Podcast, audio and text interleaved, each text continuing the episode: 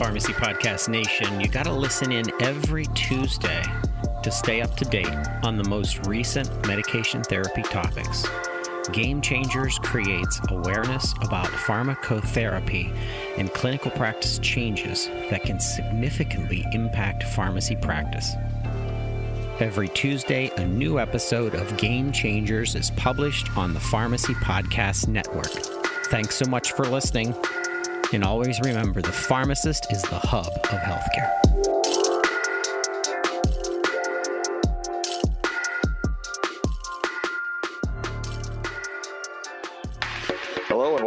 Another edition of Game Changers Clinical Conversations. I am your host, Jeff Wall, professor of pharmacy practice at Drake University, um, and uh, uh, hopefully your host for the next 30 minutes of some interesting and, uh, dare I say, even entertaining information as we kind of go along here. So, uh, appreciate all of you uh, downloading, listening to the podcast. Please do, uh, wherever you're, you're listening to your podcast, be sure and like us.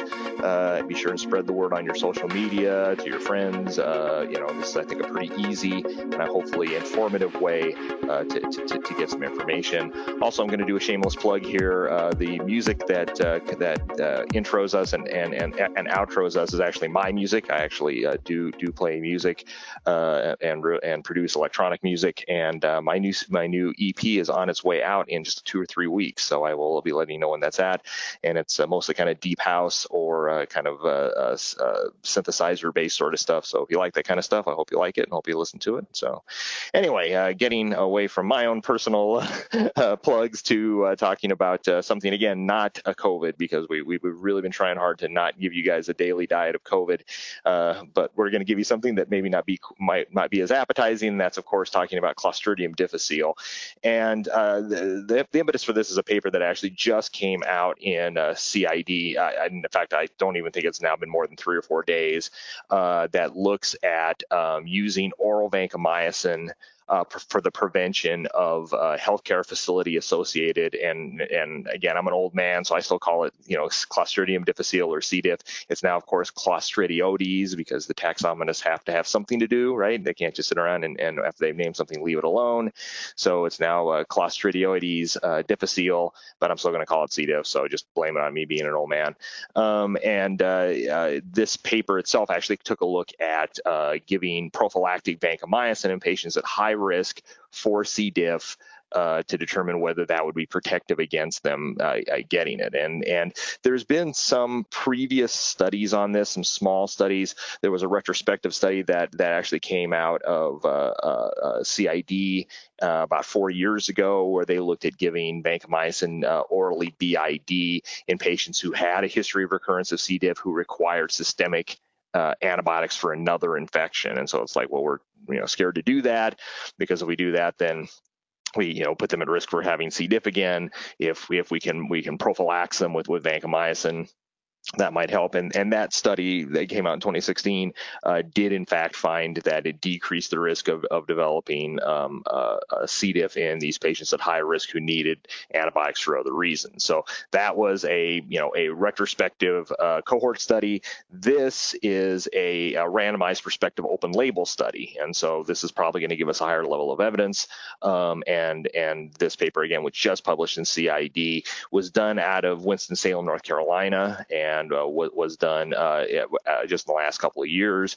And so what they did in this study, kind of interesting, is is they um, uh, looked at this huge, and they looked at at, at a big hospital in, in Winston-Salem, a 900 bed basically hospital in Winston-Salem, and they uh, wanted to take a look and target patients because obviously we're not going to give oral vancomycin to every single person who's on antibiotics. So they wanted to target people at high risk for developing C. diff in the hospital when they receive systemic antibiotics, and that included patients over age 60 years who had been hospitalized previous uh, than 30 uh, previous uh, 30 days prior to hospitalization hospitalization and then uh, uh, received systemic antibiotics during that previous hospitalization.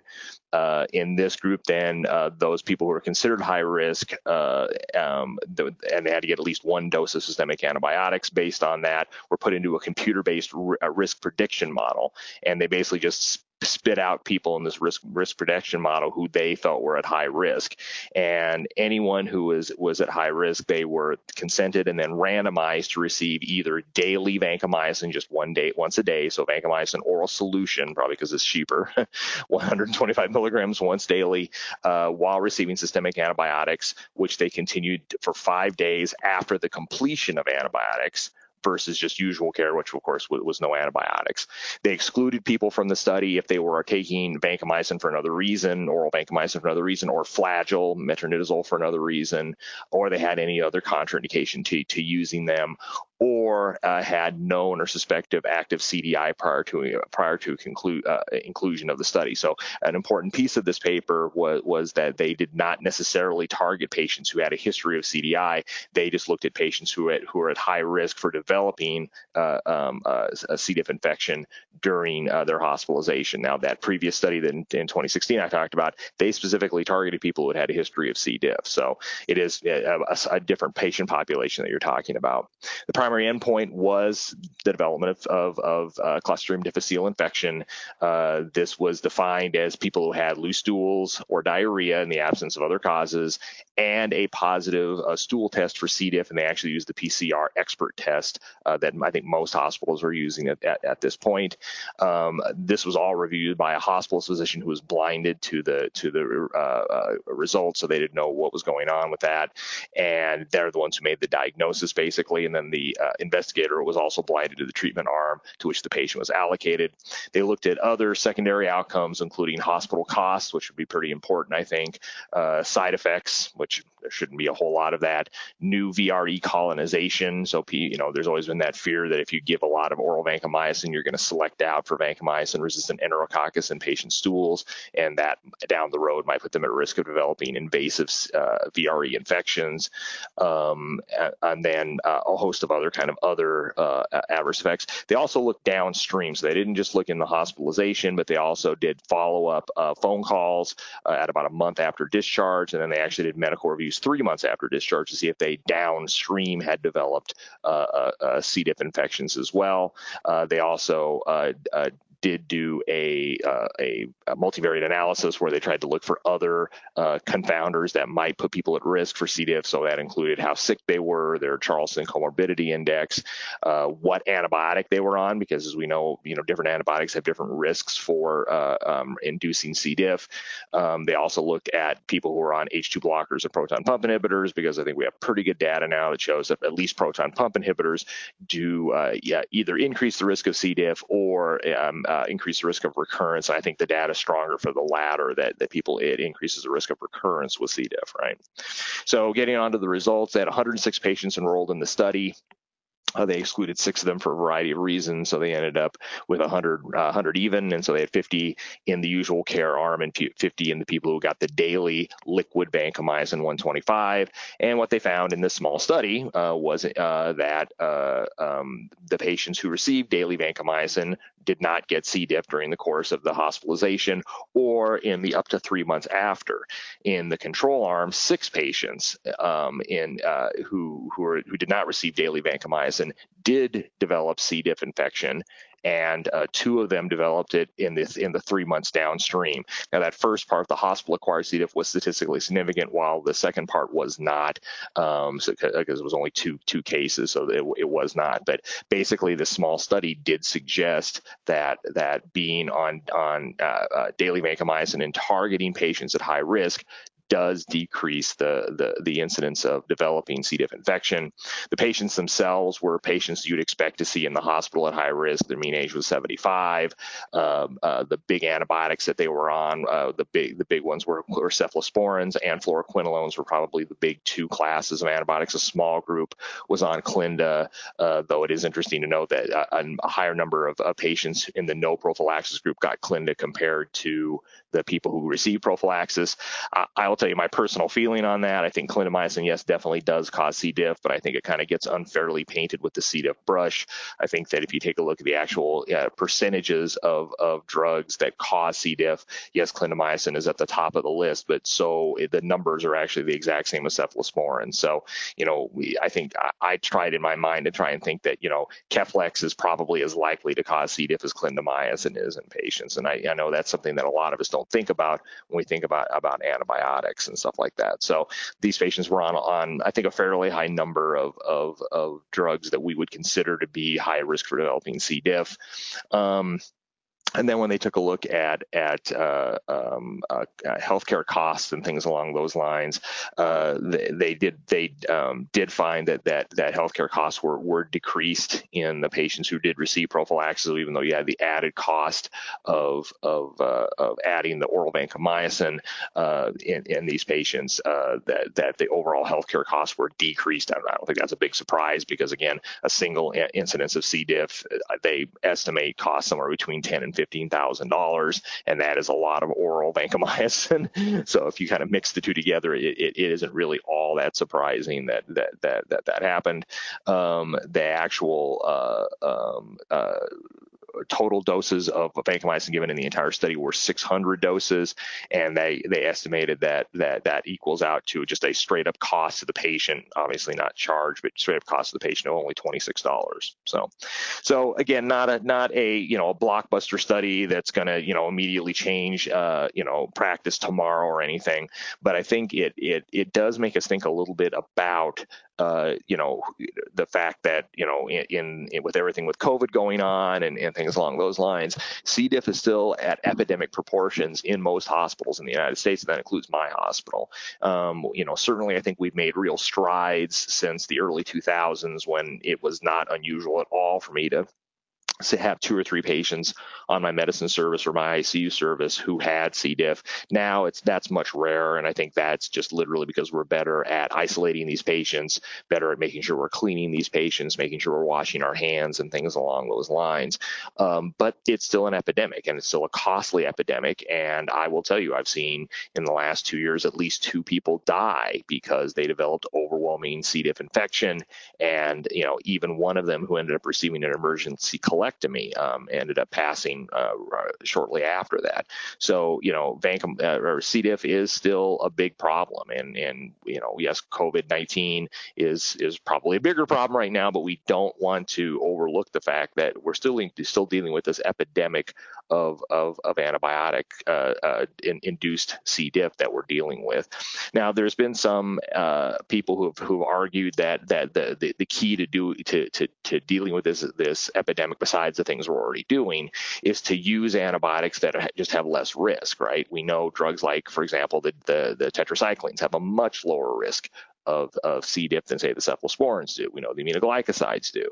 That's all probably true, but but um, you know the problem with that is that there are times where doxycycline is just probably not a good a good choice for the for the infection that we're dealing with. You know, uh, you know it works okay for CAP, it works okay for for you know maybe skin and soft tissue infections, but we're probably not going to use it for septic shock. We're probably not going to use it for for other you know interabdominal infections, things like that. So I mean, the bottom line is that that that uh, beta lactams and cephalosporins in particular are are some of our workhorse agents, and I don't I don't see that approach changing significantly. I don't see the I don't see us making a wholesale change to antibiotics that that just cause less C. diff just for that purpose. Same.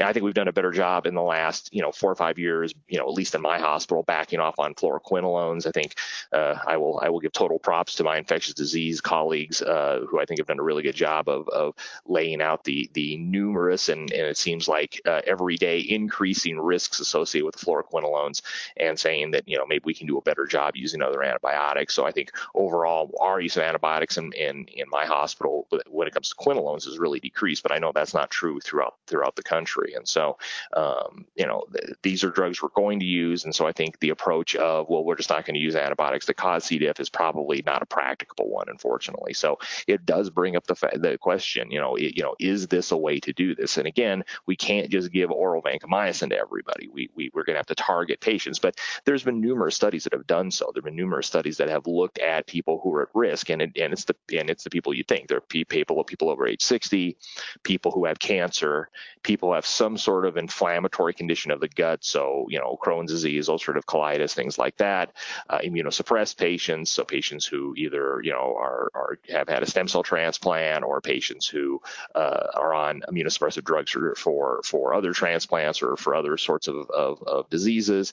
Um, and then again, the antibiotics. So, I mean, it, it, it's not just the drug, it's the patient. And can we come up with a kind of a modeling system that allows us to, to, to, to target this? The fact that it's once a day, I think, helps with, with the cost issue quite a bit, which is kind of nice. They did not see in the study a significant increase of, of VRE colonization, um, which is good to see as well. Um, so, uh, you know, even though it's a pretty small study, so uh, you know i think for this paper i again i'm not going to jump up and down and say that you know it, it's my it's going to be my mission in life to hurry up and develop this a computer based model to do this. But i think it is reasonable for for hospitals especially as we start emerging from uh, the covid crisis to start thinking about ways that we can target uh, patients at high risk.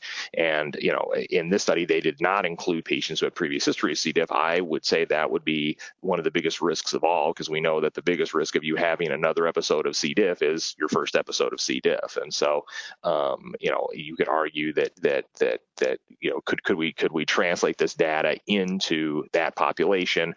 I don't see where it would be unreasonable to consider again once or twice daily vancomycin. And certainly in my hospital, based on that 2016 study, we we've been doing that quite a bit. So, so that you know, I think I think it's an interesting paper. I think uh, it, it, it's very thought provoking. And so the question will be, you know, you know, what do we do with it? And and and if since we can't give oral vancomycin to everybody, you know, what how do health systems target those patients? You know, while we're at it, I think it is worth a, a brief review of, of the of the 2017 IDSA guidelines um, that again obviously would not have incorporated this paper um, because I, I still get questions about the the 2017 guidelines and I think it's I think it's just kind of worth discussing, uh, you know, to, especially for community pharmacists out there who may not have had time to read the new guidelines there have been some significant changes, as, as, I think many people know.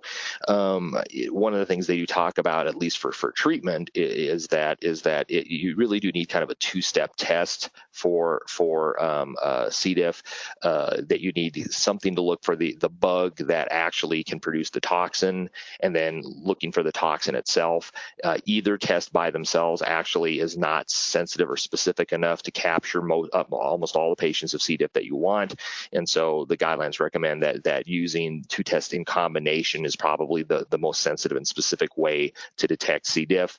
At my hospital, and I think in most hospitals I know, they use some sort of PCR testing like the Xpert testing they used in this paper uh, to, to actually find the, the, the toxin forming bug. So this is this is C. diff that, that actually will produce toxin A or B. Remember that not all C. diff does that.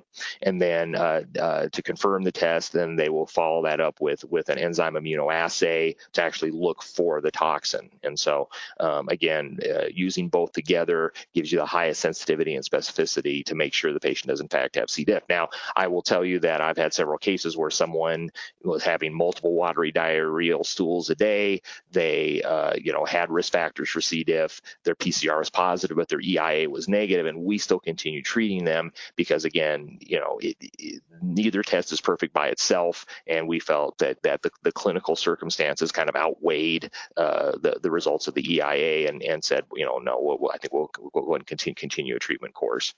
Um, remember to not perform repeat testing. I've seen that mistake made a few times where, well, let's check and see if they have C. diff anymore. Remember that once you're colonized with C. diff, you're probably colonized probably for your lifetime. Um, you know, and so the question is, you know, can, can we can we keep the your your your gut biome, uh, you know, uh, set up so that it keeps that C. diff in check and keeps it from running rampant and starting producing a whole bunch of, of diarrhea. Uh, wash hands, wash hands, wash hands, wash hands. Uh, uh soap and water is preferred alcohol-based uh, gel according to the guidelines. Now, again, if you don't have ready access to soap and water, uh, alcohol-based gels are, are, are certainly reasonable. Of course, this was all written long before the COVID crisis when you could actually easily get alcohol-based hand gels. I was thinking just the other day. Remember, I would you you you get those you you get these little bottles of alcohol gel and and you know little welcome packs and you know when you started at the hospital there was you know you always got a little bottle of them and it's like that all disappeared when when the COVID crisis started. So it's amazing how things become very valuable very quickly.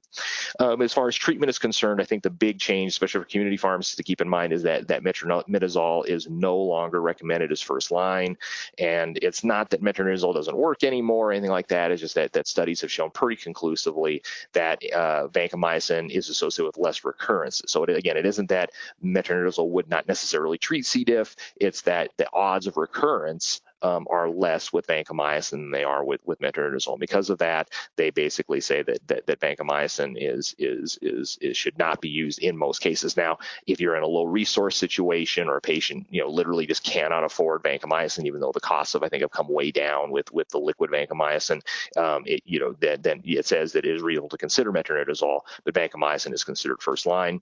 Fidaxomicin is also considered as an alternative. Um, I'll be honest, I have little experience with it simply because it's so unbelievably expensive. We actually don't have it on formulary at my hospital. Um, there was a head-to-head study done with fidaxomicin versus Vanco that showed less uh, recurrence. So uh, certainly that that might be a consideration, you know, in, in, that first episode. If you have some super sick patients, so for the hospital pharmacists listening, um, they recommend vancomycin 500 milligrams orally four times a day, or given as an enema, which of course is just fun for everybody if you have to mix, mix it and give it uh, every six hours as as a retention enema um, plus IV metronidazole together. Um, um, I, I, hasten to point out that there is no data that I'm aware of that looks at combination therapy being better than, than just vancomycin, but it's what the guidelines have said for years, and so that's what pretty much everybody does. Um, I will say that that if you got a really a sick patient, a shocky patient, you know, in, in the ICU, uh, do not hesitate to, to, to consult surgery. I've made that mistake myself a couple of times, and remember that that uh, there is a point where these patients are so sick that the only thing that's going to save their life is literally getting their colon out, you know, getting the source of infection out. So um, about 20 to 25% of people recur with C. diff. And so when those patients, if they have a recurrence, the guidelines recommend a pulsed vancomycin course. And there's a number of these pulsed regimens out there. The Johns Hopkins regimen is the six week regimen where you start off with four times a day, then two times a day, then once a day, then every other day over kind of a six week period. Uh, or you can try fidaxomicin if you haven't tried fidaxomicin at that point. And then if you have greater than one recurrence, the guidelines do recommend going right to fecal transplant. Um, it's not a not an appetizing subject, um, but but but fecal transplant has been shown to be pretty effective in um, most cases with with with uh, uh, cure rates in the 80 to 85 percent range.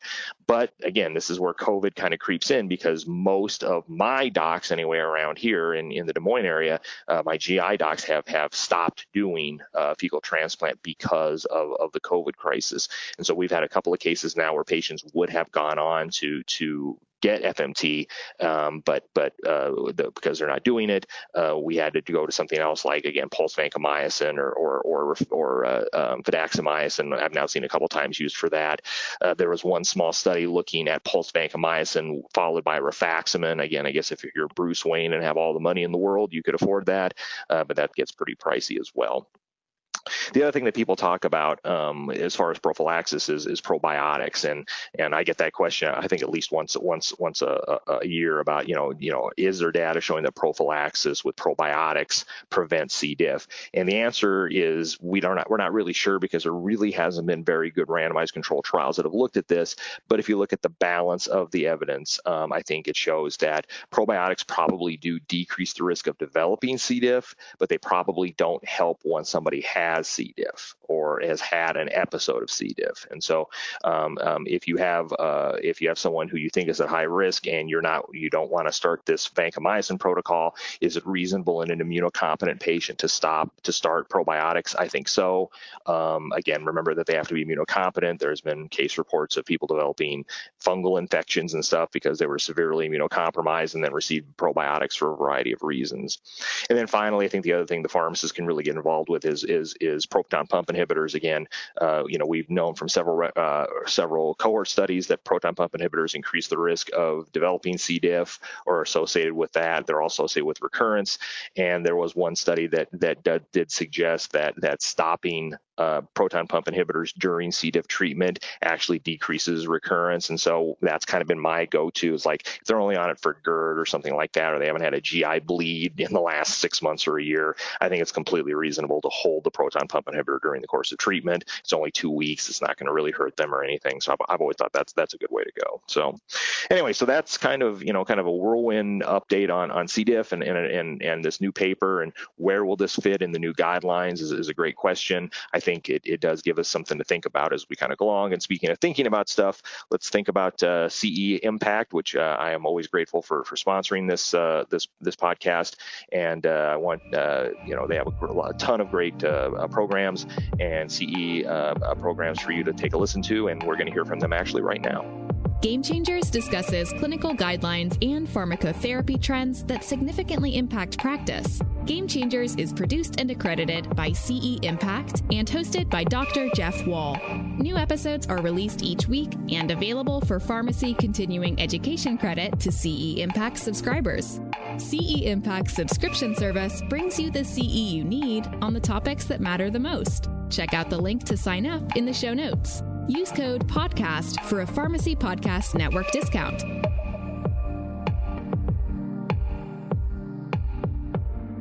So C. diff again, you know, the the epidemic that that has kind of fallen from our from our view screen as as as COVID has has, has really overwhelmed it. Um, I've certainly seen our incidence of C. diff decrease in my hospital. That may be true where you practice. It may not be. Uh, this new paper does suggest that that we might be able to target high risk patients. That it seems to be safe. It seems to at least be pretty effective, and it's associated with a decrease in in cost. So now it's up to the antimicrobial steward pharmacists out there, and again, you don't necessarily have to be a highfalutin, super duper trained uh, ID pharmacist to do this. Again, I'm not an ID trained pharmacist. You know, I, you know, I, I, think you can get involved and, and work with your infection control group, work with your ID group, work with your your physicians about you know what's what's a good way to target these patients. Uh, certainly, if you're working in the community and you're seeing that a patient's you know receiving multiple courses of oral vancomycin and things like that, is it something to think about discussing with their physician and saying, hey, the next time they need you know know uh, a drug for their urinary tract infection, first up maybe not pick Levaquin or Cipro, and second up uh, maybe this daily uh, vancomycin may prevent them from developing C. diff again. So anyway, that's it for this week. Uh, thank you again for listening. Uh, again, please like us where you listen to podcasts. Please spread the word.